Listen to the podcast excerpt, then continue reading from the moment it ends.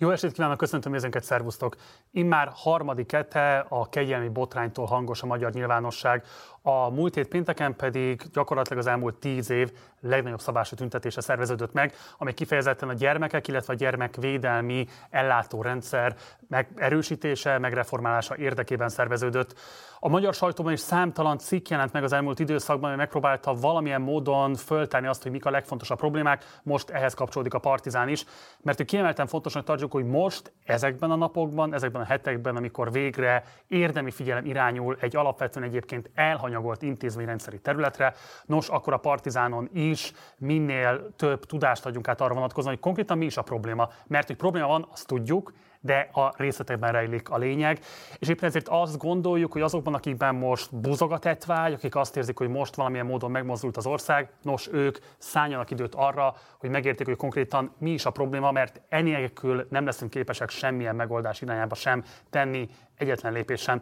Szóval, hogyha az elmúlt hetekben valamilyen módon elét került a gyermekvédelmi ellátórendszerrel kapcsolatos problémák bármelyike, de bizonytalan voltál abban, hogy pontosan mi is a baj, pontosan hogyan jelentkezik a baj, milyen formában érhető tetten, akkor a legjobb helyen vagy. Mindenképpen tarts velünk és hallgass meg a következő kerekasztal beszélgetésünket, amelybe a terület legizgalmasabb szakértőinek egy sorát tudtuk elhívni. Itt van, ma, van, van velem Szilvási Léna, az SOS Gyermekfalvak szakmai vezetője. Szervusz! Dr. Sári Keszter, az Országos Kriminológiai Intézet tudományos főmunkatársa. Szervusz! Ferenci Szabó Kata, a FICE, azaz a Nevelő Otthonok Nemzetközi Szövetségének Magyarországi Egyesületének elnöke, szervusz, illetve Urai Gergő, gyermekvédelmi szakember, szervusz. Nagyon köszönöm mindannyiatoknak, hogy elfogadtátok a meghívást, szuper, hogy itt vagytok most velünk. Kata, Katalin, bocsánat, hozzád fordulok. Kata, hozzád először. Kezdjük azzal, légy szíves, hogy az elmúlt napokban tényleg sok, sok, sok szó esett a gyermekvédelmi szakellátás intézményrendszeréről. A te megítélésed szerint mik az általánosságban vett legfontosabb tévhitek, amiket érdemesen most beazonosítani, és az ezzel kapcsolatos tudatlanságot egy kicsit eloszlatni a szélesebb nyilvánosságban? Én is üdvözlök mindenkit, köszönöm szépen a meghívást. Talán az egyik legégetőbb, amiről fontos lenne beszélni, az az, hogy nagyon nagy előítéletesség övezi a szakellátásban élő gyermekeket. Szóval, hogy ez az előítélet, azt kell végig gondolni, hogy vajon miből táplálkozik. Szerintem abból táplálkozik leginkább mindig egy előítélet, hogyha valamiről nincs elég tudásunk, nincs elég ismeretünk, és ezért, ha ez a szörnyű eset, ami kiderült, ami megtörtént sajnos, ha másra nem is jó, az az, hogy tudunk beszélni a gyermekvédelemről. Mert hogy a gyerekek élnek, és nem árvák. Ez az egyik legnagyobb tévhit még, hogy ők árva gyerekek, de nem árvák. Nekik vannak szüleik, akiket elvettek a szüleiktől. Nem, nem ok nélkül, nem mondom, hogy ok nélkül, de hogy nem árva gyerekek. Ez nagyon fontos, ez, kérlek, hogy ezt pontosítsd is, mert én nem akarok pontos arányszámot mondani, nem biztos, hogy jók az értesüléseim, de a te tudásod alapján mekkora az aránya a gyermekvédelmi szakellátásban résztvevő árva, illetve családból kiemelt gyerekek között? Erre pontos választ most nem tudok adni. Nagyságrendileg az arány hogy nézhet ki szerinted? Vagy többiek szerint esetleg valaki? Szerintem 5 és 95 százalék, tehát ilyen 5, 5 százalékra teszem a teljes árvákat, lehetnek félárvák, de a túlnyomó többségük az hát szociális árva, tehát olyanok, akiket egyszerűen nem tudtak, vagy valakik azt gondolták a családjukról, hogy nem tudják őket nevelni, és úgy kerülték ki, de élnek a szüleik, vannak szüleik. 95 százaléka a gyermekvédelmi szakellátásban résztvevő gyerekek számából van, rendelkezik szülőkkel. Igen. Igen. Ugye árvákról akkor beszélhetünk, amikor a második világháború után az árvaházakba az árva gyerekeket elhelyezték, tehát akkor valóban a háború következtében meghaltak a szülők, és a, nem volt kinek gondoskodni a gyerekről, tehát akkor beszélünk árvákról, amikor ilyenfajta nagy katasztrófák vannak, de egy ilyen társadalom, mint Magyarország, ezek szociális körülmények és bántalmazás, ami miatt a gyerekek bekerülnek a gyerekvédelmi rendszerbe. Gergő, hozzád fordulok, te a Józsefvárosi Család és Gyermekületi Központban dolgozol szakmai vezetőként. Ha jól mondom. Igen. És ugye ez az alapellátásnak az a szintje, tehát az alapszintje igazából, és ti már elsőként, vagy azelőtt találkoztok a családokkal, a gyámhivatal kiemelni onnan a gyerekeket, és bekerülni a szakellátásban. Ez így egy helyes leírása a ti munkátoknak és tevékenységeteknek? Hát helyes leírás, igen. Egyébként én korábban szakellátásban dolgoztam 8 évet.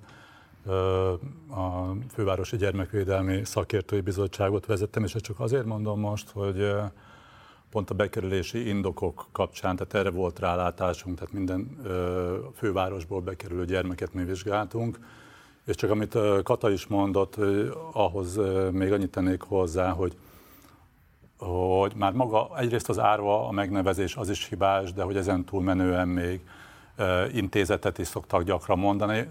Lehet jobb azt mondani, hogy nem nagy különbség gyermekotthon és intézet között, de nem intézet. Az intézetnek van egy ilyen egy rossz ízű, egy egészen más típusú ellátást csugal, tehát hogy egy fiú nevelő intézet, ilyen van, de hogy a gyermekotthonok, gyermekotthonokban, illetve nevelőszülőknél, lakásotthonokban helyezik el a gyerekeket. Szerintem ez a legfontosabb tévhit, amit érdemes eloszlatni, vagy van más, hát, amit esetleg kiemelnél?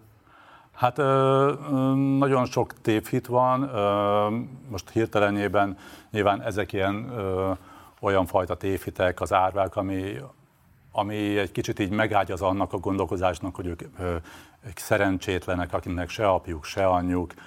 Ez így nyilvánvalóan hamis gondolkozáshoz vezet. Szerintem az, azt fontos látni, hogy mi az, mik azok a pontok, amiknek mentén bekerülnek a gyerekek, ahol már nem tartható családban, hol, hol döntődik el mi az, hogy ez itt már megérett arra, hogy a családból kiemelődjön a gyermek.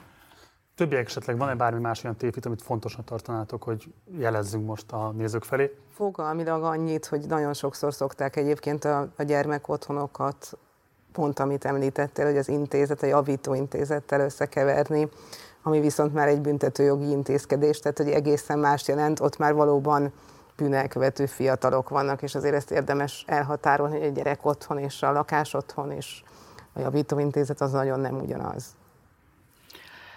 Amivel talán kiegészíteném az, hogy gyakran mondják, hogy a nevelőszülők pénzért csinálják azt, amit csinálnak. Ugye nagyon sok gyerek, tehát a gyerekek 70%-a a szakellátásban nevelőszülői családokban van elhelyezve. De mondom, nagy, ők nagyon gyakran hallják és hallani azt, hogy ez megélhetésből van, pénzért csinálják, nem gyerekszeretetből, és hogy nagyon fontos hangsúlyozni, hogy hogy azért, tehát ezt pénzért nem lehet csinálni, tehát ehhez kell egy elhivatottság és egy gyerekszeretet, hogy valaki egyáltalán elképzelje azt, hogy más családokból kerülő, hozzákerülő gyerekeket bármilyen életkorban elkezd nevelni. Az egy másik kérdés, hogyha egy nevelőszülő elfárad, mert nem kap elég segítséget a munkájához, akkor lehet, hogy nem tud kimenni ebből a helyzetből, mert azért az a jövedelem, amit a gyerek után kap, egy csapdahelyzetet is terem, tehát nem könnyű új állás után nézni, miközben az ember három-négy gyereket nevel, akik kötődnek hozzá. Tehát ez egy érzelmileg nagyon erősen megterhelő feladat, amire mm. vállalkoznak a nevelőszülők, és egyáltalán nem biztos, hogy ennek a megterhelésnek megfelelő mértékű támogatást is tudnak kapni, miközben a munkájukat végzik. Fogunk beszélni még erről is, Gergely. Egy pillanatra azért fordulnék vissza hozzád, mert hogyha a Léna által elmondott arányszámok helyesek, már pedig nyilván miért kérdőjeleznénk ezt meg, akkor nagyon fontos arról beszélnünk, hogy hogyan kerülnek ki a családokból ezek a gyerekek. Tehát kérlek egy kicsit mesélj arról, hogy ti hogy kerültök kapcsolatba egy-egy családdal, milyen problémák merülnek fel, hogyan próbáltok segíteni nekik, és hogy jut el egy helyzet arra a pontra, hogy egy gyereket ki kell emelni a családból. Hát először azt mondanám, hogy azért nagyon változó, akár Magyarországon belül is, hogy mi az a pont, ami kiüti a biztosítékot mondjuk a gyámhatóságnál. Tehát lehet, hogy Észak-Magyarországon, vagy, vagy hátrányosabb helyzetű településeken az, ami itt már kiveri a biztosítékot, ami, ami nem fér bele, mert olyanok a körülmények, egyáltalán a, a családon belüli helyzet is, ami esetleg ott még belefér, és nem azért, mert ott nem érzékeny gyerekvédelem, csak egyszerűen azt látni kell, hogy, hogy másképp súlyoznak esetleg, most mondom, Budán, egy, egy, egy gazdagabb kerületben, vagy ahol más a lakosság összetétele, mint mondjuk Nógrádban, Borsodban. Az, hogy mi vezet ide, ez nagyon változó, tehát, hogy vannak olyan pontok, amik, amiken nem nagyon nem, nem szabad gondolkodni. Tehát, hogy ilyen a bántalmazás, a súlyos bántalmazás, ilyen az, hogyha a gyermek törvényes képviselő nélkül marad, ha, ahogy a jogszabály fogalmaz, hogy közvetlen veszélynek van kitéve. Tehát, hogy e, csak hogy ezt le van, meg van fogalmazva ugyan, de hogy mit tartunk annak, az, az már egy kicsit véleményesebb. Akkor, amikor ellátásba, alapellátásba kerül egy gyermek, illetve egy család, jelzésre indul általában, de egyébként maga a család is megkereseti a gyermek jóléti szolgáltatót, akkor az alapellátás kereteiben próbálják különböző szolgáltatásokkal, családgondozással orvosolni a problémát. Amennyiben az alapellátás keretén belül önkéntesen nem megoldhatók a problémák, akkor történik az első hatósági lépés, ez az úgynevezett védelembevétel. A, úgy szól a jogszabály, hogyha a ö, szülő nem tudja vagy nem akarja megszüntetni a veszélyeztetettséget, akkor történik ez a hatósági intézkedés. Ugyanúgy a, tő, a szülő a törvényes képviselő csak kötelező igénybe venni a családgondozást, előírnak bizonyos követendő gondozási tervben, úgynevezett gondozási tervben fogalmazzák meg, hogy mi az, amiben változtatni kell a családnak, a gyermeknek, mi a feladata a, úgy mondják, hogy esetmenedzsernek, de ő tulajdonképpen családgondozást végez. És hogyha ezek mind-mind eredménytelenek, illetve a veszélyeztetettség az uh, tovább nő, és uh, továbbiakban már nem tartható családban a gyermek, akkor lehet azon elgondolkozni, hogy milyen megoldások lehetnek. Nem feltétlenül a családból történő kiemelés, tehát nem feltétlenül a szakellátás a következő lépcsőfok, hiszen hogyha van mondjuk olyan rokon hozzátartozó, aki esetleg vállalná és alkalmas is arra, hogy a gyermeket nevelje, akkor családba fogadás vagy kap, családba fogadással nevelheti ő. Uh-huh. Vagy pedig akár úgy is megoldható, hogy egy harmadik személyhez helyezik el a gyermeket. De egyébként rövidebb, hosszabb időre akár úgynevezett átmeneti gondozásba is kerülhet a gyermek, ami nem jelenti a szülői felügyeleti jogok csorbulását, hanem a szülő beleegyezésével és jóváhagyásával ez az átmeneti gondozás, ez a gyermekek átmeneti otthona, vagy családok átmeneti otthona. Az utóbbi az ö, leginkább akkor ö, veszik igénybe, amikor a lakhatás az ö, ö, nem, nem tudják megoldani a lakhatásukat, és akkor ez nyújt segítséget. Ez sajnos egy nagyon ö, kevesek számára igénybe vehető. Mert, mert azért, mert kevés a férőhely. Nagyon kevés a férőhely. Nagyon sokra lenne igény. Jóval többre, igen. Lina, hadd forduljak hozzád, és hadd kérdezelek arról, hogyha jól tudom, törvényi szabályozás van arról, hogy anyagi veszélyeztetettség miatt egyébként nem lehetne kiemelni gyermeket a családból, de közben ugye az, amit Gergő elmondott, ha jól értettelek, igazából arra utal, hogy a kiemelések döntő többsége valamilyen anyagi nélkülözéshez köthető. Hogyan lehetséges az, hogyha van egy ilyen tilalom, akkor mégis egyébként a magyar állam inkább a kiemelések mellett kötelezi el magát, ahelyett, hogy a családok anyagi helyzetét javítaná, és Eszter nagyon rázza a fejét, úgyhogy akkor kérlek, hogy majd te is egészíts ki, de akkor elsőként Léna. Én azt gondolom, hogy a, a lakáspiaci helyzet és annak a növekvő egyenlőtlenségei nagyon nagy részben hozzájárulnak ehhez, tehát hogy egy fiatal pár, vagy egy fiatal szülő az első gyerekénél és a további gyerekeknél nagyon nehezen tud biztonságos lakhatáshoz jutni, különösen, hogyha alacsonyan képzett, ha olyan településen lakik, ahol nincsenek munkalehetőségek, vagy, vagy ha annyira alacsony a végzettsége, hogy, hogy nem tud elhelyezkedni a munkaerőpiacon. Általában ugye ezeknél a családoknál hamarabb következik be az első gyerek születése, vagy rendezett kapcsolatban van, vagy nem, ami vagy attól, tehát mondjuk annak erősen függvénye, hogy mennyire mi, milyen családi mintát hoz magával, vagy maga is állami gondozott volt-e, tehát egy rossz családi minta predestinálja a fiatalt arra, hogy nehezebben boldogoljon az életben, és azt gondolom, hogy ad, hogyan, tehát képzeljük el, hogy gyereket várunk, vagy gyereket nevelünk, de nem tudjuk, hogy miből vesszük meg a kaját a jövő héten, vagy akár holnap, vagy hogy a lakásunk az biztonságos-e, vagy hány évig tudunk, vagy hány hónapig tudunk abban a lakásban lakni, és bármelyik pillanatban kitehetnek onnan, honnan találunk-e másik albérletet.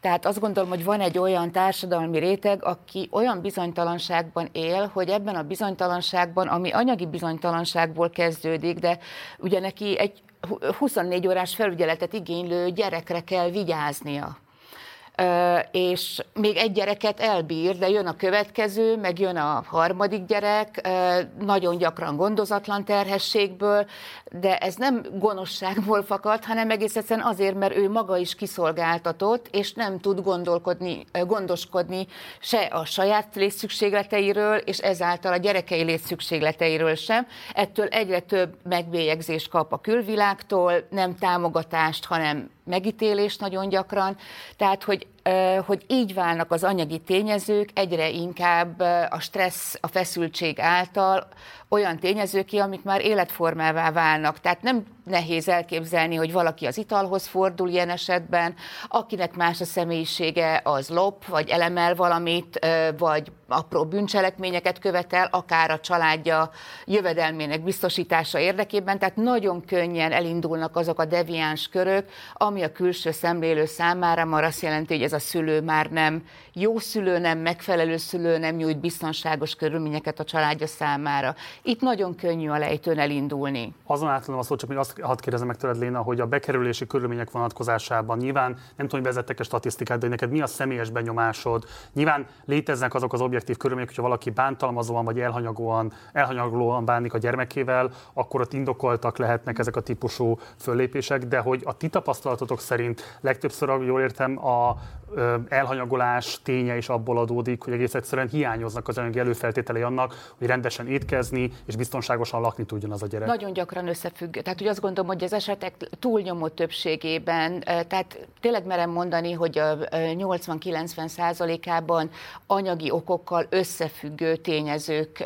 vannak jelen a kiemelések hátterében, tehát hozzánk is mély szegénységben, és ott is valamilyen fajta deviáns életformába belekeveredett összeesküvedett családjai eh, kerülnek be, de szeretném kiemelni még azt a tényezőt, hogy, eh, hogy vannak szülők, akik enyhefokban értelmi sérültek például, mm. illetve pszichiátriai betegségben szenvednek. Ugye ők a betegségeikről nem tehetnek, viszont tuti, hogy a munkaerőpiacon nem hát tudnak helytállni, tuti, hogy nincs jövedelmük, tuti, hogy konfliktusaik lesznek a szomszédokkal, a környezetükkel, és tuti, hogy azt a fajta stresszt egyedül, ami a gyereknevelés sérüléssel jár, azt ők nem tudják meglépni támogatás nélkül. És magukra vannak hagyva, és azt nézzük, hogy hogy mennek tönkre. Mindenképpen szeretném, hogyha Eszter reagálna, és elmondaná, hogy mi volt az a enyhe tiltakozás az arcodon, amit az előbb kifejeztél, és utána szeretném, hogyha Gergő, illetve Kata is reagálnátok még erre a körre. Én csak azért ráztam a fejem, de gyakorlatilag Léna már elmondta, hogy ez általában azért így mi csak a végét látjuk, ugye a szomorú végét, amikor már bűnelkövetővé válik a, gyerek vagy a fiatal, de azért gyerekvédelmi előzményeket látunk, tehát majdnem minden aktában ennek megvan a szomorú íve, de nyilván ennek a beszélgetésnek a végére jövök én, hogy ezekről beszéljek már Mindenképp a, a szomorúsága okán, de hogy, hogy ö, ö, alapvetően itt azért ez egy csomag. Tehát am, amiket mi láttunk, és amikor már valóban a, a gyerek kikerül, és nem is lehet egy ilyen egyenes ívről beszélni, hanem inkább, mint hogyha egy pingponglabda lenne az a gyerek, vagy egy forró krumpli, aki gyakorlatilag próbálja valahol megtalálni a, a helyét a rendszerben, és, és annak az egyik igen szomorú leágazás, amikor maga is elkövetővé válik. Tehát azért ráztam egy kicsit a fejem, hogy önmagában azért szerintem nem az a tipikus, hogy ha nincs muskátli az ablakban, mert volt ilyen példa egyébként erre, hogy pont amit Gergő is mondott, hogy mennyire különbözőféleképpen ítélünk meg egyes településeken, és erre volt az egyik gyermekvédelmi szakembernek egy frappáns kifejezés, hogy még az egyik helyen már az is egy veszélyeztető tényező, hogy nincs muskátli az ablak. Nyilván nem az, tehát most sarkítok szándékoltan, de hogy másra Persze. a megítélés. Még a másik helyen pedig, hogyha nem tudom, ablak sincs, akkor sem biztos, hogy kiemelik. Tehát szerintem önmagában ezek a tényezők, ezek így egy szomorú csomagként áll össze kiemelésé.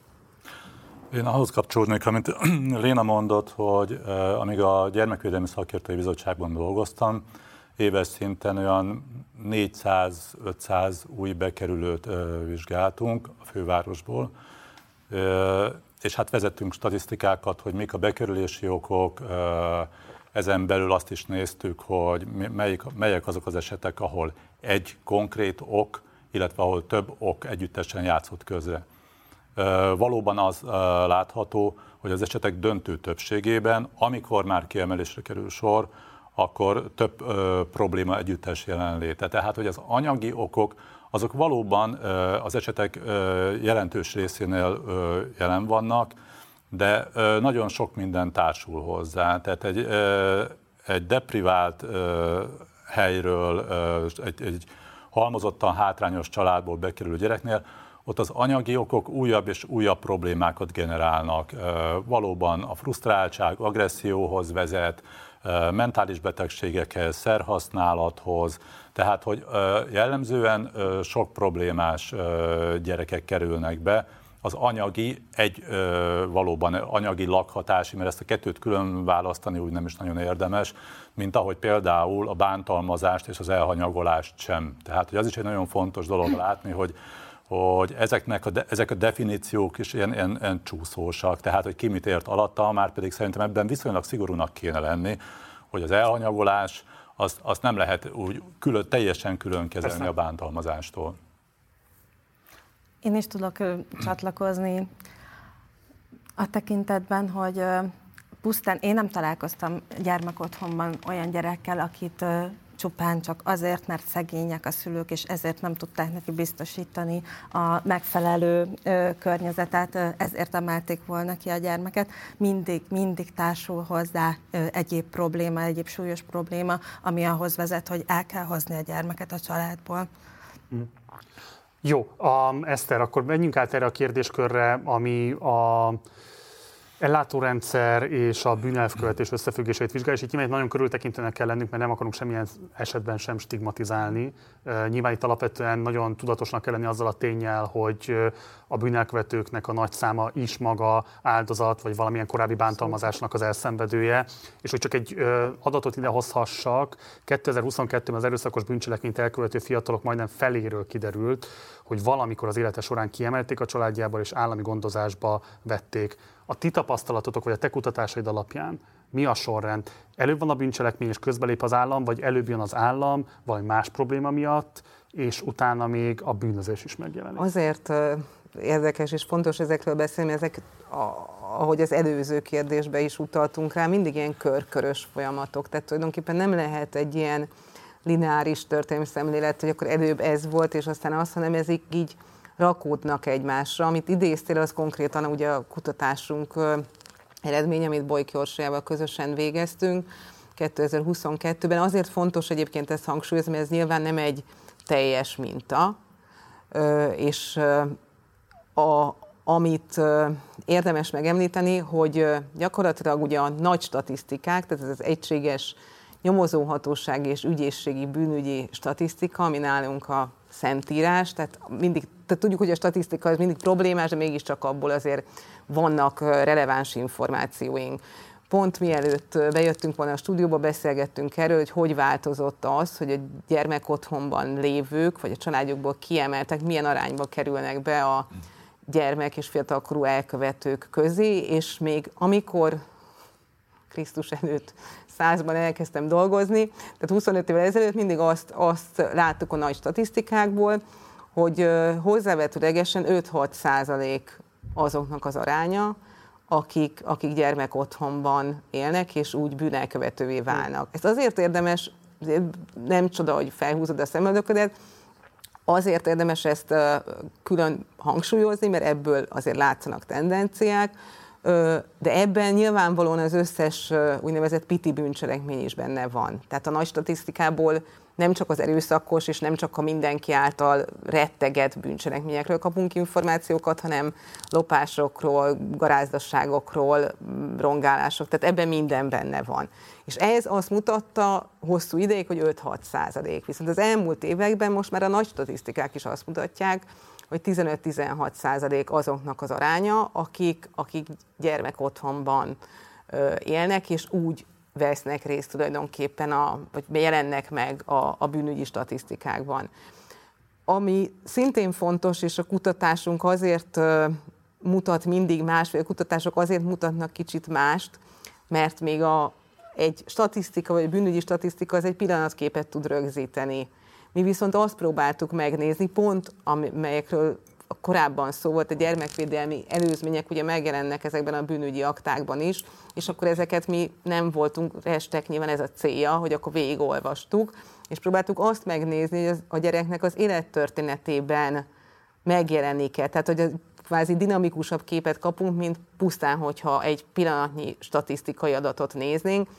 Tehát ha azt néztük, hogy a bűncselekmény elkövetésének időpontjában, még a kutatási mintánkban is hányan voltak gyerek otthonban, akkor ez sokkal kisebb arány volt, mm-hmm. tehát én most nem tudom, 15-20 százalék volt körülbelül, viszont az, hogy életében volt egy gyermek otthonban, vagy nevelőszülőnél, akkor jött ki az az adat, hogy az életében megjelent majdnem minden elkövető, vagyis az elkövetők felének az életében megjelent az, hogy ő gyakorlatilag ilyen módon kikerült a családból. Viszont akarok még valamit kérdezni a tanulmányotokkal kapcsolatban, és ez igazából mindenkinek szól, aki ez van esetleg, vagy van aki esetleg gondolata erről. Tehát az egyik kutatási kérdésetek az az, hogy igazából miért sodródik egy fiatal a társadalom szélére, és mi miatt lehet akár maga, vagy mi miatt válhat akár bűnelkövetővé. És nyilván vannak olyan, nem tudom, hatások, amelyeket muszáj adottságként kezelnünk, családi háttér, anyagi helyzet, de a ti tapasztalatotok, a te tapasztalatok szerint mi az, mik azok a faktorok, hatások, dolgok, amikről valójában mint elkerülhető tényezők kellene beszélnünk, tehát amelyektől meg lehetne óvni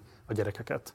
Hát mi mindig rizikófaktorokban gondolkozunk, tehát nem is lehet tulajdonképpen így konkrét okságban, hanem megpróbáljuk összegyűjteni azokat a rizikófaktorokat, amik felmerülnek, és amik mindig nagyon közösek ezekben az élettörténetekben.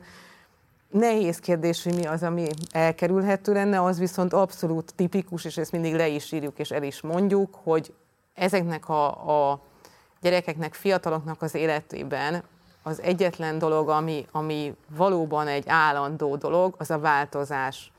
Tehát a 321 ö, ö, elkövető volt ebben a mintában, és amikor rákérdeztünk arra, hogy kvázi rákérdeztünk, vagy az aktaelemzés alapján striguláztuk így a, a, az nevelői közegeket, ahol ő megfordult, akkor összesen kaptunk 799 választ a 300 terhelt vonatkozásában. Tehát mindenkinél gyakorlatilag a variációk, tehát valahova megszületik, már az is döbbenetes volt egyébként, hogy az elkövetők 14%-a már nem is két szülős családban kezdi az életét.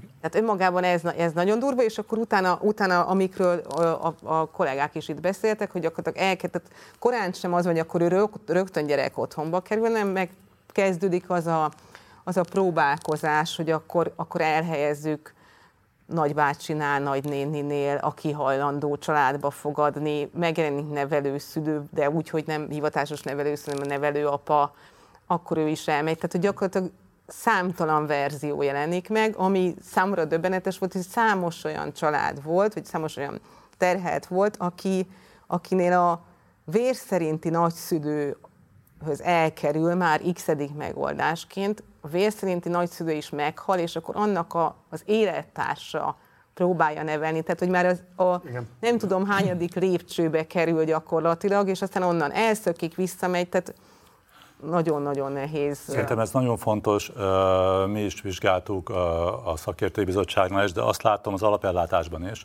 hogy azok, akik gondozásba kerülnek, már az alapellátás szintjén is, jellemzően elmondható, hogy egyrészt nagyon sok, illetve túlnyomó részben vannak a, az egyszülős háztartások, illetve mozaik családok, és ezekre a családok, és aztán akik bekerülnek a szakellátásba, ott meg még magasabbá válik ez a szám és azt is látni kell, hogy ezek, ezeknek a családoknak egy jelentős része vándorló család. Tehát, hogy vidék, főváros, főváros, vidék, vidéken a, a, az apa szülei elküldték, összekülönböztek, följöttek Pestre, munkát kerestek, aztán összevesztek, elköltöztek.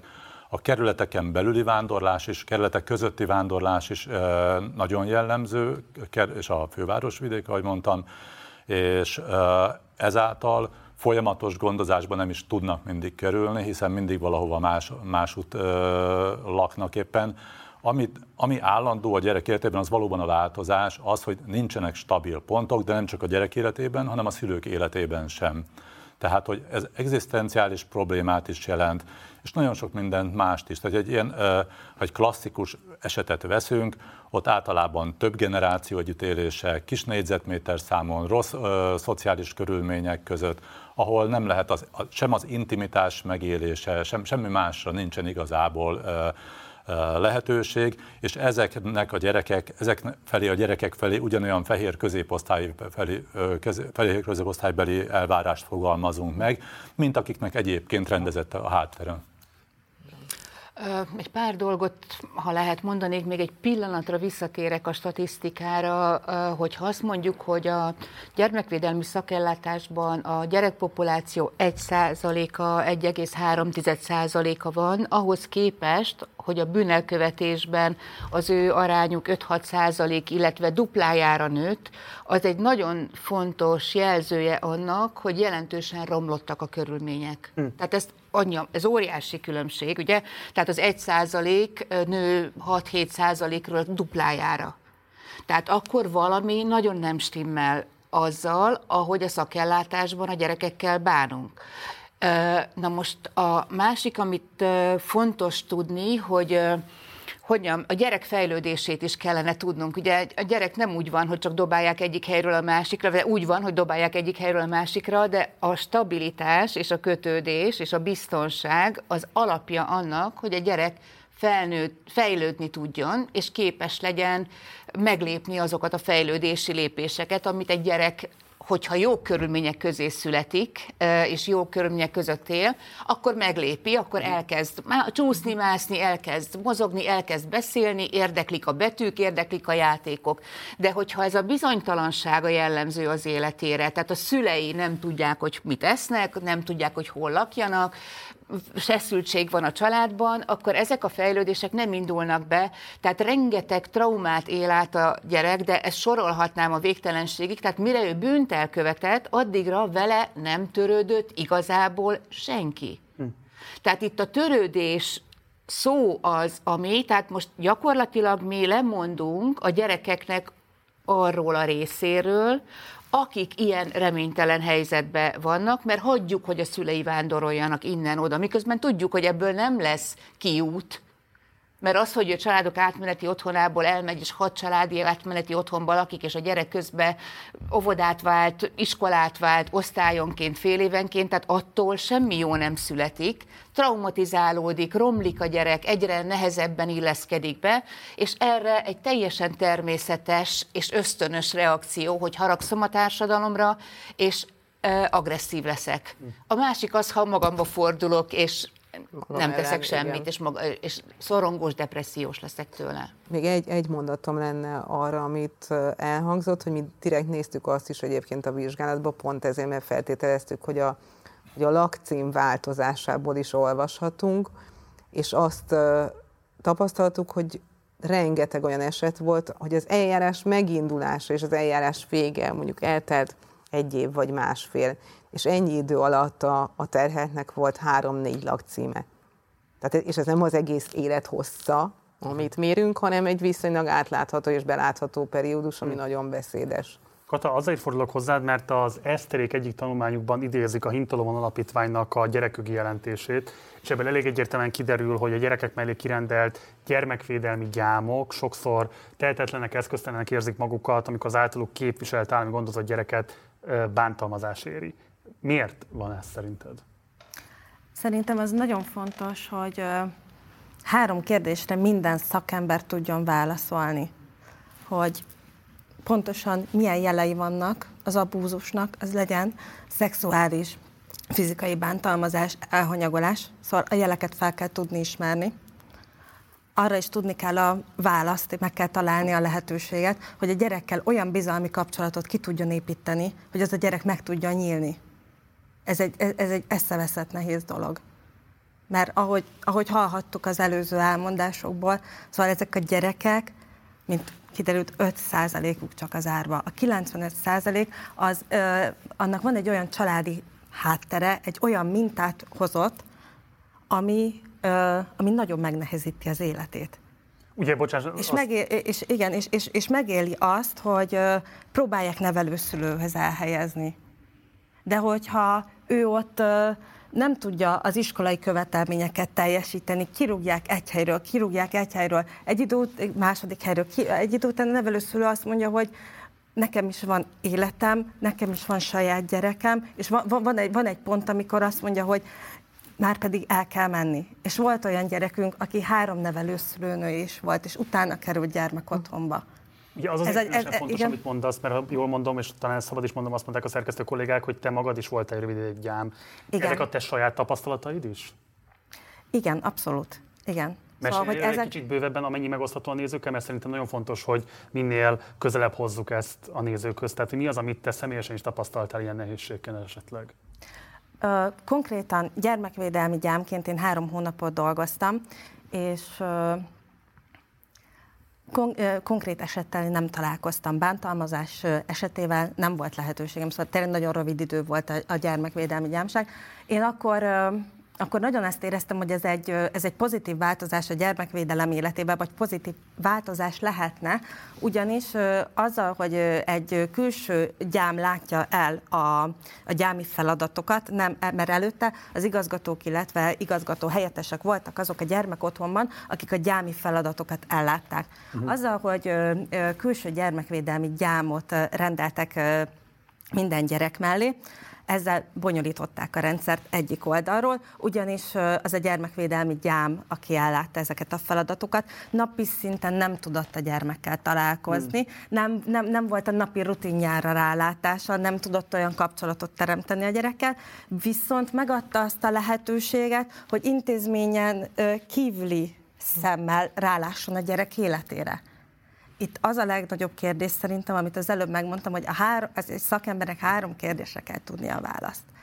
És itt a gyermekvédelmi gyámnál az, volt, az, az szerintem a, a legfontosabb kérdés, hogy hogyan tudok kialakítani a gyerekkel olyan kapcsolatot, hogy az bizal, bizalmi kapcsolat legyen, és meg tudjon nekem nyílni.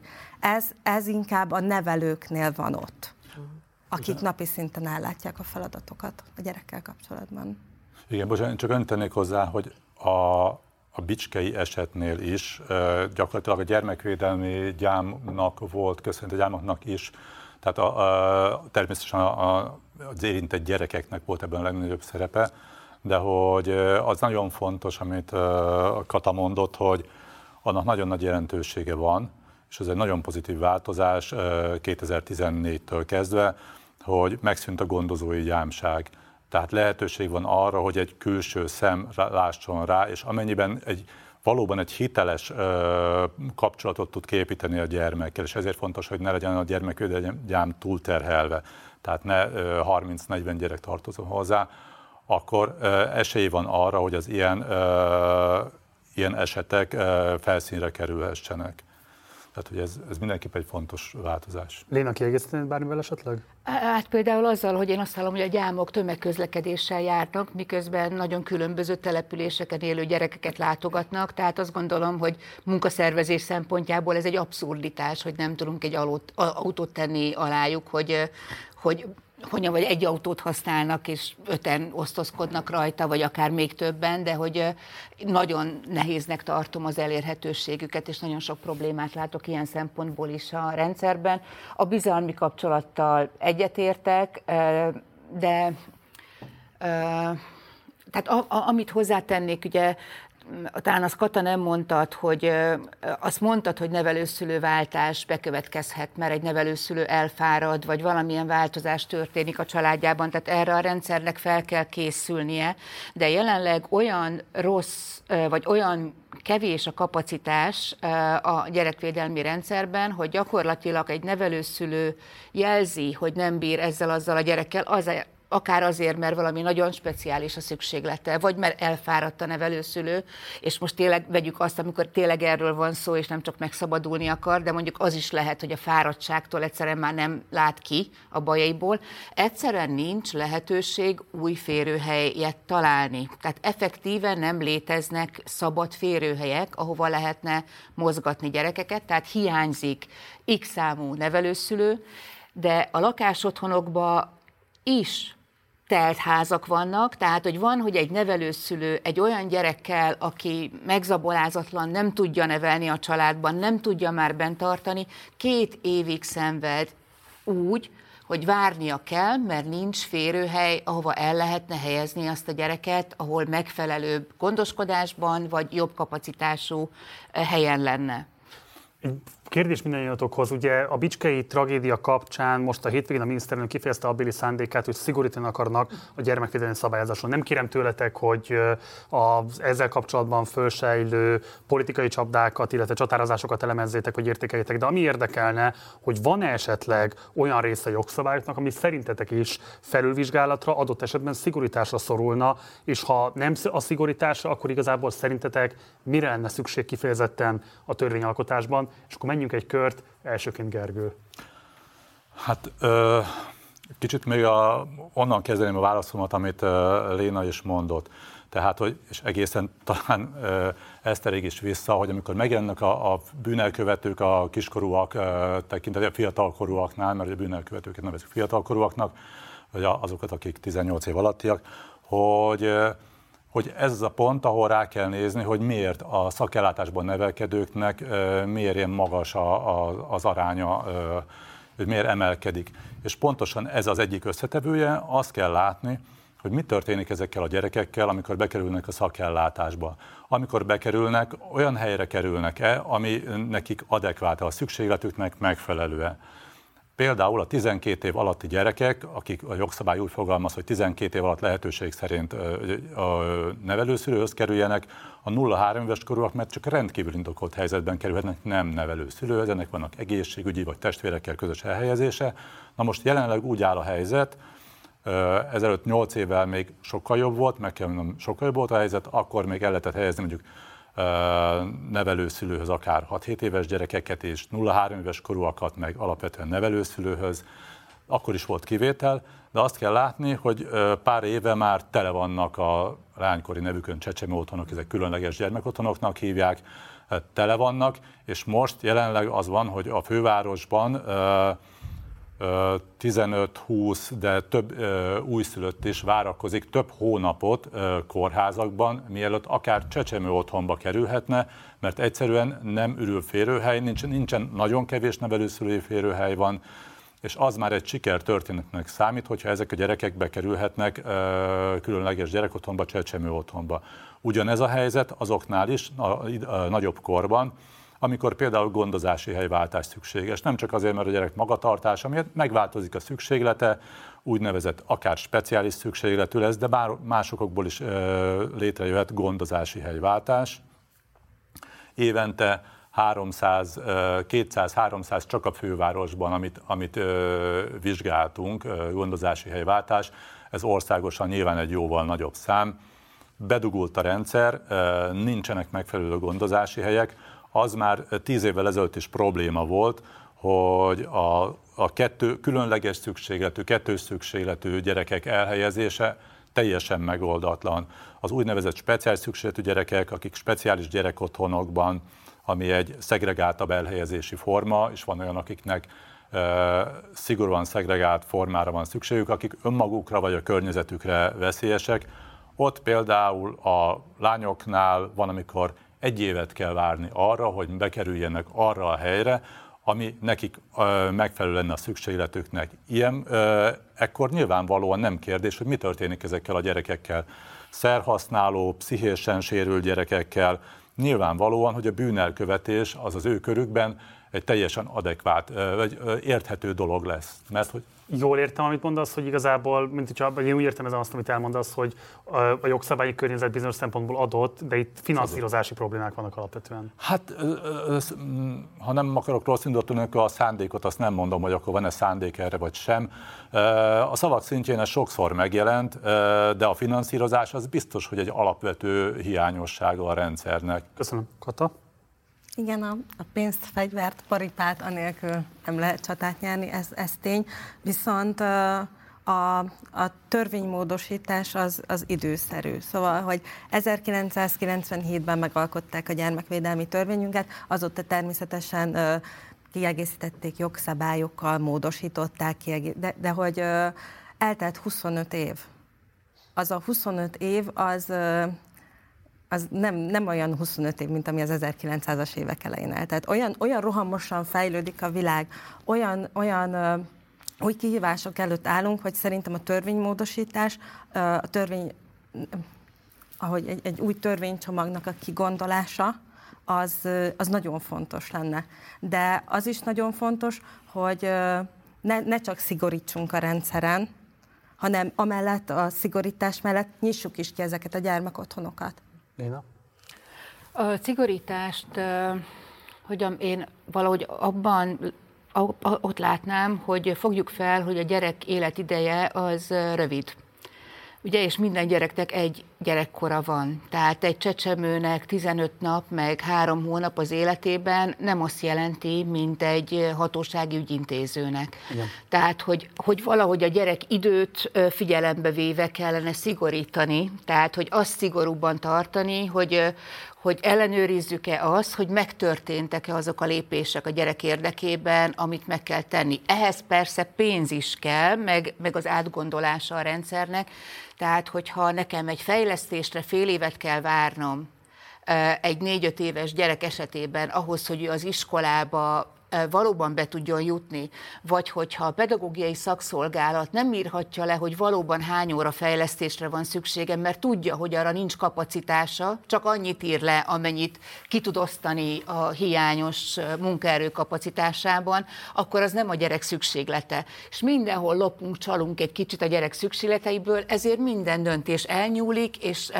és sokkal nagyobb problémákat gyártunk tulajdonképpen. Tehát én gyakran úgy érzem, hogy azzal, hogy ugye nem a megfelelő időben kapjuk meg a megfelelő segítséget. Tehát hmm. ha születik egy gyerek egy nagyon rossz helyzetű anyánál, ha megvárjuk, amíg a gyerek öt éves lesz, akkor az a gyerek öt éves korára sokkal rosszabb állapotban lesz, mint hogyha a terhesen vagy a nulla éves korában az anya biztonságosabb lakhatási körülmények között lakhatna, és megkapná azokat a támogatásokat, ami elfogadás, megbecsülés, tisztelet, és amiben ő békésen tudja gondozni a gyerekét, anélkül, hogy stresszben élne folyamatosan. Tehát, hogy mondjam, tehát egy kicsit a logikát kell végig gondolni, meg, meg, meg azért azt is hangsúlyoznám, hogy továbbra is a gyerekek egy százaléka természetesen 10%-a vagy még több, akik nyomorban élnek, és akikkel egyébként is foglalkozni kell, de azért a gyerekvédelem is állami felelősség. Tehát a gyerek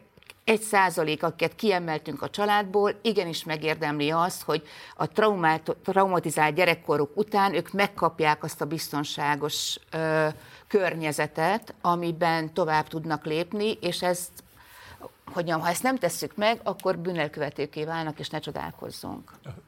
Ezt esetleg még bocsánat, Nyilván én azt gondolom, hogy ez, ez inkább a gyermekvédelmi szakembereknek a kompetenciája, hogy ebbe, tehát hogy ezt jobban értetek.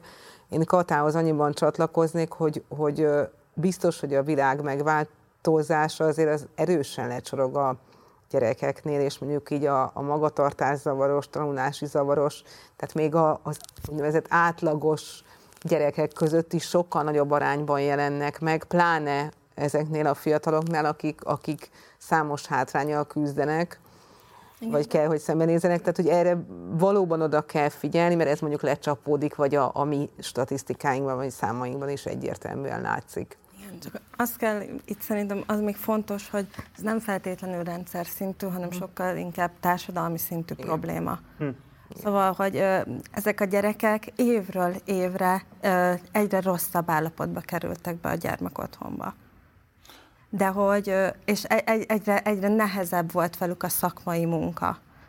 Egyre nehezebb volt őket kinyitni. Egyre nehezebb volt velük bizalmi kapcsolatot kialakítani. De most, hogyha ha elképzelnék egy gyereket, aki nem akar bemenni a gyermekotthonba, ő nem akar itt lenni, neki jó volt otthon, mert neki az volt a normális, ami, amiben ő addig élt. De neki el kellett jönni onnan, be kellett menni a gyermekotthonba. Találkozik a szakemberrel, aki mosolyogva fogadja. Szia Pistike, foglalj helyet, ez lesz az új helyed. El tudjátok képzelni, hogy mi lesz a válasz Pistikének? Én nagyon szóval, hogy ö, igen. Ha, ha mosolyogva fogadnák, bocsánat, hogy csak hogy, hogy közben meg tényleg az van, hogy, és mennyire nem dramatizálom szerintem túl, hogy rendszer szintű a, a rendszer abúzus, az folyamatosan jelen van.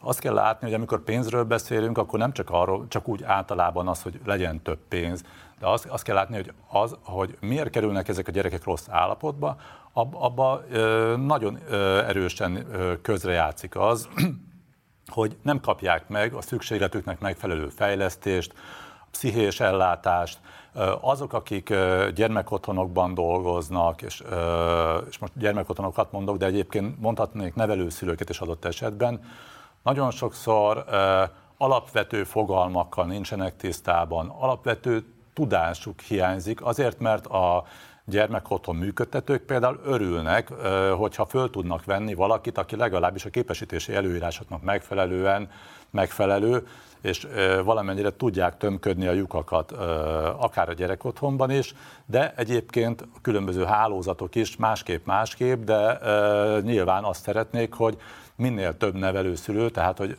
tudjanak foglalkoztatni. Ilyen nagy számban azonban nincs garantálva az, hogy a szakmai felkészítésük megtörténik, hogy, hogy igen, tehát hogy ez egy alapvető probléma. De akkor hadd kapcsolódjak ide, mert ugye az nagyon fontos volt, amikor a legelején a beszélgetésben tisztáztuk, hogy nem ilyen, nem tudom én, Dickensi fogalmakkal kell elképzelnünk az árvaházakat. Itt szerintem fontos lenne arról is beszélni, hogy ne önfeláldozó mártírokként lássuk a szakellátásban dolgozókat. Ti mit látok, mi az, amit munkavállalóként, ami munkavállalóként igazából a legnagyobb kihívást jelenti a szakellátásban dolgozók számára?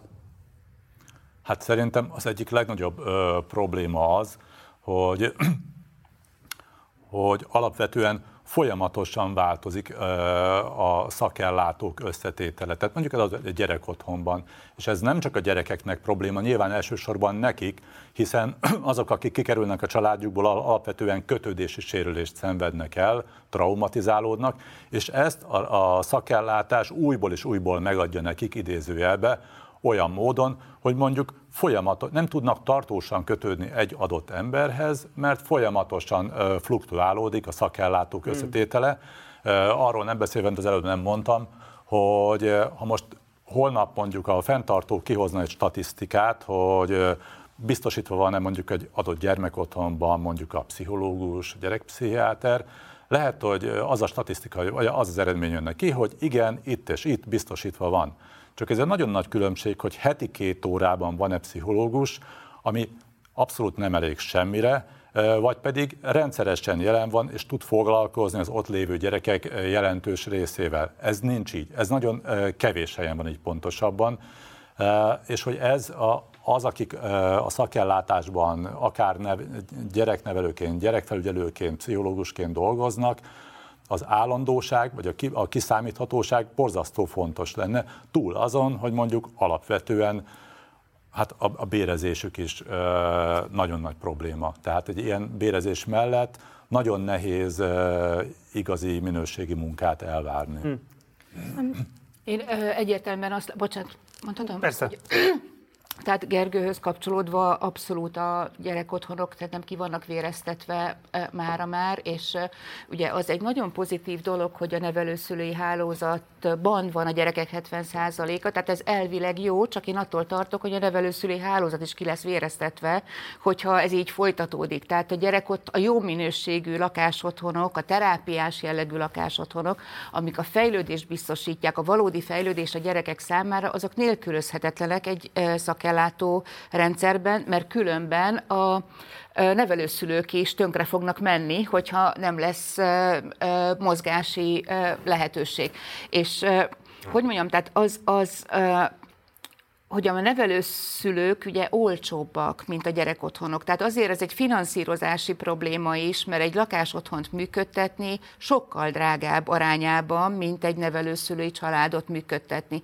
Persze, ha sok támogatást kap a nevelőszülői család, meg a ott élő gyerekek, akkor összességében az is drágább lesz, mint a mai épp hogy csak a minimumon működő nevelőszülői ellátás. Ugye ott is 15 éves elmaradásokban vagyunk a költségtérítésekkel, meg a bérekkel, de a gyerekotthonok azok szerintem 25-30 százalékon vannak finanszírozva, tehát gyakorlatilag ezért nem is vállalja egy civil szervezet, vagy egy akár egy nem állami szervezet, hogy gyerekotthont működtessen. Tehát ez egy teljes abszurditás szerintem. Kata?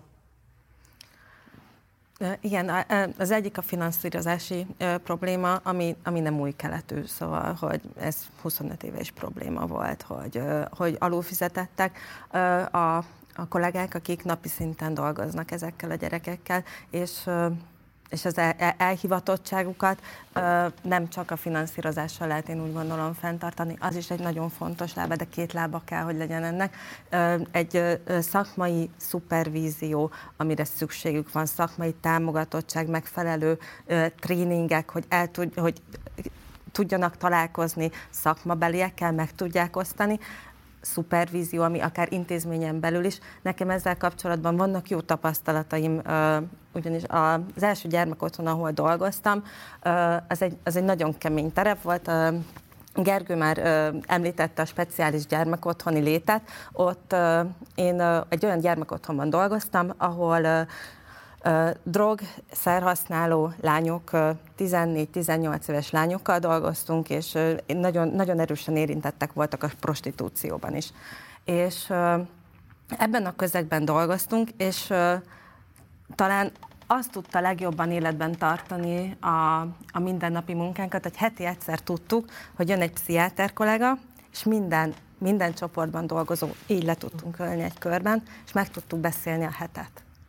Szóval, hogy ezt, e, e, e, ez, ezeket a beszélgetéseket, szupervíziót és szakmai fórumokat kialakítani, fenntartani, kötelezővé tenni, igen, ehhez is szakember kell, tudom. De hogy ez elképesztően fontos, hogy azok az elhivatott szakemberek ne égjenek ki. Nem mondják azt 5-6 év után, hogy elég, elfáradtam, egyedül érzem magam. Hm. Mert hogy nagyon súlyos, nagyon-nagyon súlyos magatartási problémákkal kerülnek be, főleg a speciális gyermekotthonokba a gyerekek, de a nagyobb gyermekotthonokba is azok a gyerekek csapódnak le általában, akikkel nagyon súlyos probléma van, nagyon súlyos magatartási, akár már kriminalizálódtak is, de még a javítóintézeti szintet nem érték el, úgymond, és elképesztően gyorsan ki tudnak égni az elhivatott szakemberek. Úgyhogy úgy gondolom, hogy a finanszírozás mellett ezt a lábat is erősíteni szükséges. Egy másik témát szeretném így a beszélgetésünk végéhez felé közeledve bedobni, és Lina hozzád fordulok, hogy amikor a, tehát amikor a kegyelmi botrány kirobbant, akkor az SOS gyermekfalak kiadott egy közleményt.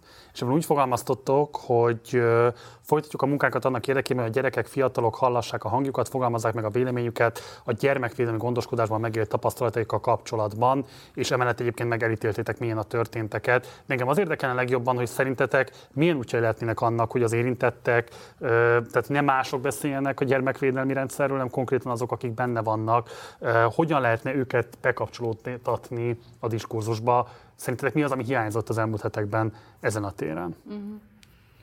Ó, hogy most az elmúlt hetekben mi hiányzott? Hát a bocsánatkérés valahogy, nem tudom, tehát nem csak a elnökasszonytól, hanem valahogy azt gondolom, hogy valami személyesebb formája ennek, de amit itt fontosnak akartok mondani, hogy mögöttünk van egy, uh, ugye az SOS-ben azért is írtuk ezt a közleményt, mert hogy van egy tíz éves folyamat, ami nálunk tart azzal, hogy a jelzéseket komolyan vesszük, és és a munkatársaink is egyre komolyabban veszik a jelzéseket, tehát azt, amiről papolunk, azt a gyakorlatban megvalósítjuk, és hogy tényleg eljutottunk oda, hogy megtörténnek bocsánatkérések közvetlenül azoktól a gyerekektől, vagy felnőttektől, akiket korábban bántalmazás ért akár gyerekvédelemben, a hálózatban, és, és ebből mi tanulunk rengeteget. Tehát azt mondom, hogy ez egy olyan tanulási folyamat, ami, amiben a munkatársak is nagyon sokat tanulnak egy-egy esetből, hogy mi vezetett ide-oda a leterheltség, figyelmetlenség, rossz szűrés, bármi. Tehát, hogy, hogy a gyerekektől és hogy mondjam, és hogy látjuk, hogy bizalom nélkül nem fognak megnyílni. Tehát, hogy alapvetően nem hisznek a felnőtteknek, nem bíznak a felnőttek szavában, ezt tanulták meg, hogy ne bízzanak, tehát ezt át kell törni. Amit a Kata mondott, hogy kell lenek olyan kapcsolatok, ahol ő megmeri mondani, elmeri mondani, hogy neki mi fáj, mert hmm. különben nem mondja. Tehát ez egy nagyon hosszú folyamat, és hogyha értelmesen használjuk azokat a lehetőségeket, amik a kezünkben vannak, akkor ebből tanulhatnánk. Nem élünk velük. Tehát papol, tehát jobban kellene hallgatni a gyerekekre. Nem könnyű, tehát nem azt kell gondolni, hogy majd leülnek az asztal köré és elmondják a véleményüket, az nem lesz, hanem ha valóban megtapasztalják a bizalmat, akkor el fogják mondani. És bocsánat, még egy kérdés csak ide. És a nyilvánosságnak szerinted mik azok a szempontok, amiket figyelembe kéne venni? Mert nyilván van egy olyan helyzet, hogy érintetteket megszólaltatni rendkívül körül, körültekintést igényel. Tehát ebből a szempontból szerintem rendkívül példamutató a Moskovics Juditéknak a munkája, Igen. akik az eredeti riportot készítették 2016-ban, és volt most egy következő riportjuk is a bicskei áldozatokkal, de nem biztos, hogy mindig van ennyi tér, idő, meg elhivatottság adott esetben, hogy egy ilyen esethez hozzányúljanak. Mi az, amire fölhívnál adott esetben a média munkatársak figyelmét, hogy mit vegyenek figyelembe, amikor például mondjuk gyermekvédelmi áldozatokkal készítenek interjút, vagy platformot biztosítanak nekik? Hát az, hogy biztos, hogy legyen mellettük, már mint az, az érintettek mögött olyan szakember, aki támogatja őket ebben a folyamatban, és aki garantálja, hogy ők már hogyan velük, vagy valakikkel együtt, de feldolgozták a traumáikat, tehát nem traumatizáljuk újra azzal, hogy a médiában megszólalnak. Hát ez alapvetés. Nagykorú legyen, tehát kiskorúval ilyet semmiféleképpen nem lehet, és valószínűleg a nagykorúságon belül is azért egy ilyen 25 év a szélszerű, hogy... Hát határozottan mellett érvelsz, hogy a traumafeldolgozást követően álljon csak a nyilvánosság Igen, abszolút. Jó. És akkor is csak, ha beleegyezett, és hogyha van mellette olyan támogató személy, aki segít neki bármelyik pillanatban nemet mondani, hogyha hogyha ez történik. És erre már vannak egyébként példák is, hogy hogyan kell ezt csinálni. Tehát az első barna hús a szombathelyen kezdett működni, de hogy vannak már meghallgató és terápiás központok Budapesten, Debrecenben, meg ha jól tudom, talán Békés Csabán is. Én azt, Gyula. vagy Gyula, bocsánat. Azt tenném hozzá, hogy nagyon fontos a szakembereknek, és akkor a szakembereket most sokkal tágabban értem. Mindenki, aki valamilyen módon gyerekekkel, családokkal kapcsolatba kerül, védőnő, pedagógus, óvónő, bár a képzése most, tehát én azt látom, hogy a bántalmazás felismerés, és ezen belül mondjuk uh, itt adekvátan a, a szexuális abúzus felismerése, az, az nagyon-nagyon uh, hiányzik az a kelléktárból. Tehát egyszerűen nem, uh, nem gondoltuk volna, nem vettük észre, és azt láttam, hogy ebben egy ilyen, egy ilyen nagyon nagyfokú, hát tudatlanság van, nem is tudom, nyilván szerepet játszik ebben az is, hogy hogy nem szeretünk szembenézni a kellemetlen dolgokkal, már pedig szembe kell nézni, és, és nem, nem, nem szabad el, el, lehújni a szemünket, hanem, hanem, ott, hanem hogy igen, bele kell állni helyzetekbe, és ez nyilván autonómiát igényel, azt, hogy, hogy önállóan merjünk dönteni, gondolkodni, e, itt is, ebben a bicskei esetben is, ahogy ezt pár nappal korábban a Kuslics Gábor is elmondta, tehát hogy neki volt egy beágyazottsága ennek az igazgatónak. Köztiszteletben álló ember, sokan szerették, mindenki János bácsia, és hogy, hogy de nem csak őt, kell, őt lehet mondani, nagyon sok más ilyen van, akik köztiszteletben áll, senki sem gondolná róla, ugyan már, dehogy is, nem. Ezeket a helyzeteket, tehát hogy például egy gyermekvédelmi gyám, vagy akár egy családsegítő, egy esetmenedzser, ezeket jelzi, ezeket komolyan kell venni, és a pedagógusoknak is komolyan kell venni. Minél több, egy nagyfokú edukálásra van szükség, hogy megtanulják azt, nem olyan bonyolult dolog, hogy mik azok a, azok a vészjelzések, amikről, amik ö, kapcsán erre lehet következtetni, és el lehet inteni egy folyamatot. Talán csak annyival kapcsolódnék még, hogy itt ez a történet, nehezen tudom elképzelni, hogy erről egy ember tudott az elkövető, szóval, hogy itt, itt én úgy gondolom, hogy sokkal több, több bűnös volt. Én, mint nevelő, még talán el tudom képzelni, hogy nem, nem tűnt volna föl, talán, hogy baj van. De úgy, mint szakmai egységvezető, hogy az igazgató mellett dolgoztam közvetlenül, és még volt három kollégám, akik szintén vezetői pozícióban, nem tudom elképzelni, hogy megtörténhetett volna ez hosszú távon. Hm. E, e, e, ez az eset. És akkor ezt szeretném, hogy te is bekapcsolnál ebbe a körbe, mert nyilván a fiatalkori bűnelkövetésről is szoktak készülni cikkek, adott esetben riportok és így tovább.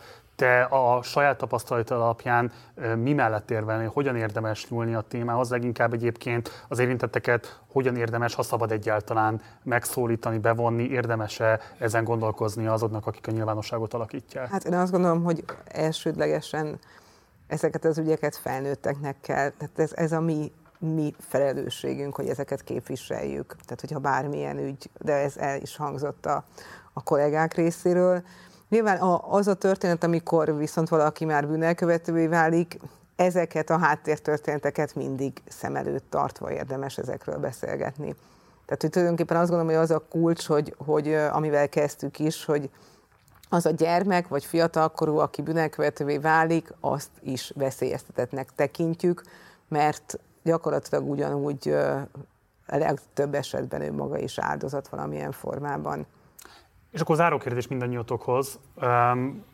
Szerintetek mi az az üzenet, ami most nagyon hiányzik a nyilvánosságból, de az elmúlt hetek történései alapján ti nagyon szerettétek volna, hogyha a szélesebb társadalmi csoportok, rétegek irányába is ezt meg tudjátok fogalmazni. Tehát, hogy mi az, amiről szerintetek, amit érdemes lenne most fölhangosítani, érdemes lenne kihasználni most a témára irányuló szélesebb körű érdeklődést. Kérlek, hogy akkor ezt osztátok most meg a nézőinkkel, és akkor elsőként Kata. Én arra szeretnék kérni mindenkit, hogy elsősorban ne sajnáljuk őket, ne sajnáljuk a gyermekvédelemben élő gyerekeket, mert mindenre van szükségük, de sajnálatra nem. Annál több segítségre, elfogadásra és empátiára, nyitottságra őfeléjük. A másik pedig, hogy ne féljünk tőlük, és, és ne is féltsük tőlük a gyerekeket. Sokszor tapasztaltam ezt, akár a közvetlen környezetemben, akár tágabb környezetben, hogy megjelenik egy félelem, összesugnak a hátuk mögött gyermek otthon, gyermek otthon, zaci is. És, és jönnek, jön, jönnek az asszociációk, hogy akkor az bűnelkövető, hogy akkor biztos, hogy alkoholista az a... Szám, számos rend, ne féljünk tőlük, és ne féltsük a gyerekünket tőlük, ismerjük meg őket. Én ezt üzenném mindenkinek. Köszönöm. Gergő. Én a konkrét eset kapcsán nekem, amiről előbb is szóltam, nagyon fontos, hogy ne legyen benne a gondolkodásunkban a relativizálás. Amikor történik valami ilyen eset, és akkor megjelenik egyfajta igen-de gondolkod, vagy ö, gondolkodás, ami szerintem borzasztó veszélyes, mert pont attól távolít el, hogy esetleg az a gondjainkra bízott, bajban lévő gyerekeknek segítsünk. Tehát, hogy, hogy hogy ezeket a jelzéseket, ezeket a vészjelzéseket komolyan kell vennünk, és szerintem ami nagyon fontos, én nem a jogszabályváltozásokat gondolnám elsődlegesnek, hanem jóval inkább azt, hogy ami van, megerősíteni, megerősíteni az alapellátást, megerősíteni a szakellátást, igen, pénz, paripa, fegyver, tehát hogy ezek nagyon fontosak. Enélkül nem lesz változás, és lehet, hogy most ellenőrzések hadát fogják a, az alap és a szakellátásra, mert ilyenkor általában az szokott történni, hogyha valaki kiz, kizuhan a kilencedikről, akkor ezentúl minden kilencedik emeletet berácsoznak. Ettől még máshonnan kizuhanhatnak ezek a, a bajba jutottak. Nem egy ilyen fajta változtatásra van szükség, amit le lehet papírozni, hanem ténylegesre, ami lehet, hogy pénzbe fog fájni. Eszter? Hát most itt a konkrét eset kapcsán annyit uh, szerintem fontos hangsúlyozni, azért a nagyon sok olyan elkövető, vagy későbbi elkövető van, aki maga elszenvedője szexuális abúzusnak. Lehet, hogy ő maga is egyébként a későbbiekben szexuális bűncselekményt fog elkövetni, tehát hogy azért itt vannak ilyen, ilyen átfedések, és hogy uh, gyakorlatilag uh, én azt gondolom, hogy aki találkozott bármikor is ö, szexuálisan traumatizált gyerekkel, azt tudja, hogy annak a, a lelke félig meg van ölve gyakorlatilag. Tehát, hogy ez egy olyan, olyan mértékű trauma, ami, ami nem csak annyi, hogy most nem tudom, rosszul érezte magát valahol, vagy kiközösítették, vagy bármit mondok, ami szintén szörnyű lehet, de ez a trauma folyamat, ez, ez nagyon nehéz, és úgy, hogy a, tulajdonképpen, ahogy meg is beszéltük, a, a legkiszolgáltatottabb fiatalokról, gyerekekről van szó, ez, ezen azért nagyon el kell gondolkozni mindenkinek, és oda kell figyelni. Lina. Nekem a legfontosabb üzenet az, hogy megtört a közöny.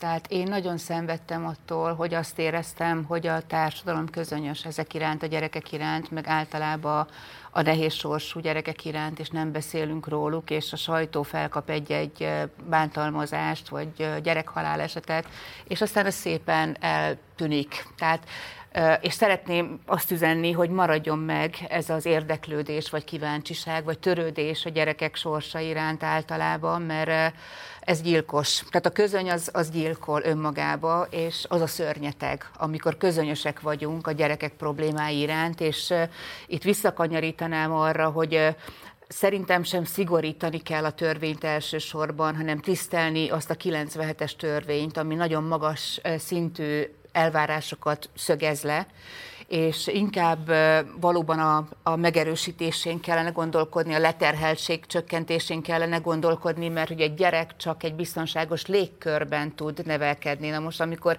ellenőrzünk, büntetünk, ezt csináljuk, azt csináljuk, szigorkodunk, akkor az a légkör az megfagy és a gyerek nem tud fejlődni egy fagyott légkörben, vagy ott, ahol a munkatársak rosszul érzik magukat, vagy magukra hagyottnak érzik magukat. Tehát ne felejtsük el ezt az áttételt. Amihez viszont még egy utolsó üzenetet, hogyha kiegészíthetek, Kata mondta, hogy nem elég a gyerekvédelmi törvény önmagában.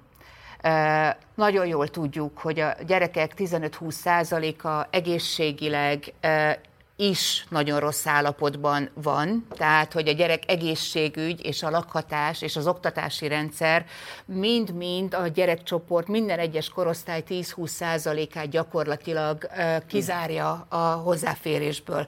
Na most ez aztán egy kormány feladat. Tehát ez egy igazi politikai feladat, hogy hogy tudom azt megoldani, hogy azok a csoportok, azok a gyerekcsoportok, akik kiszorulnak az elvileg létező szolgáltatásokból, azok ezt megkapják. Tehát anélkül változás nem lesz. És ezért is kell, hogy ne legyünk közömbösek, hanem kérjük számon a kormányon, hogy valóban egy gyerekbárti kormány legyen. Léna, Eszter, Gergő Kata, nagyon szépen köszönöm, hogy elfogadtátok a meghívásunkat, és ránk szántátok az időtöket. Szerintem ez egy kifejezetten értékes beszélgetés volt, és nagyon köszönöm, hogy ebben közre működők voltatok. Gyertek majd máskor is. Köszönöm, köszönöm. a lehetőséget. Nektek pedig köszönöm szépen a figyelmeteket. Ha esetleg menet közben csatlakoztatok volna be a beszélgetésbe, akkor javaslom, hogy mindenképpen pörgessétek vissza a legelejére ezt a videót, vagy hogyha podcastként hallgatjátok, akkor magát a hang beszélgetést, mert hogy mindenképpen érdemes a legelejétől kezdve végighallgatni mindazt, amit a meghívott vendégeink ma este megosztottak velünk. Illetve ha tehetitek, akkor kérlek, hogy küldjétek tovább ismerőseiteknek is, mert azt gondolom, hogy számos olyan szempont hangzott el, amit talán egy kicsit kevésbé volt értékelve az elmúlt hetekben, és fontos lenne, hogy fölfigyeljen rá a szélesebb nyilvánosság is. Amúgy a múlt heti péntek reggel, ami a Partizán hírháttér szolgáltatása, szintén a gyermekvédelmi szakellátásról szólt. Ha esetleg nem találkoztál volna vele, akkor egyrészt mindenképpen látogass el a péntekreggel.hu-ra, iratkozz fel, hogy a jövőben nem maradj le róla, és egyébként kövesd vissza azt a podcast beszélgetést, amelyet Szurovec és kollégám, a Péntek reggel vezető szerkesztője készített. Az is egy kifejezetten fontos tartalom a téma vonatkozásában. Egyébként pedig iratkozz fel a csatornára, hogy nem tetted volna meg, ha bármilyen kérdésed vagy észrevételed van az elhangzottak kapcsán, akkor pedig várunk a komment szekcióban. Munkatársaim nevében köszönöm szépen a megtisztelő figyelmed, én Gulyás Márton voltam Budapestről, jó éjszakát kívánok, ciao.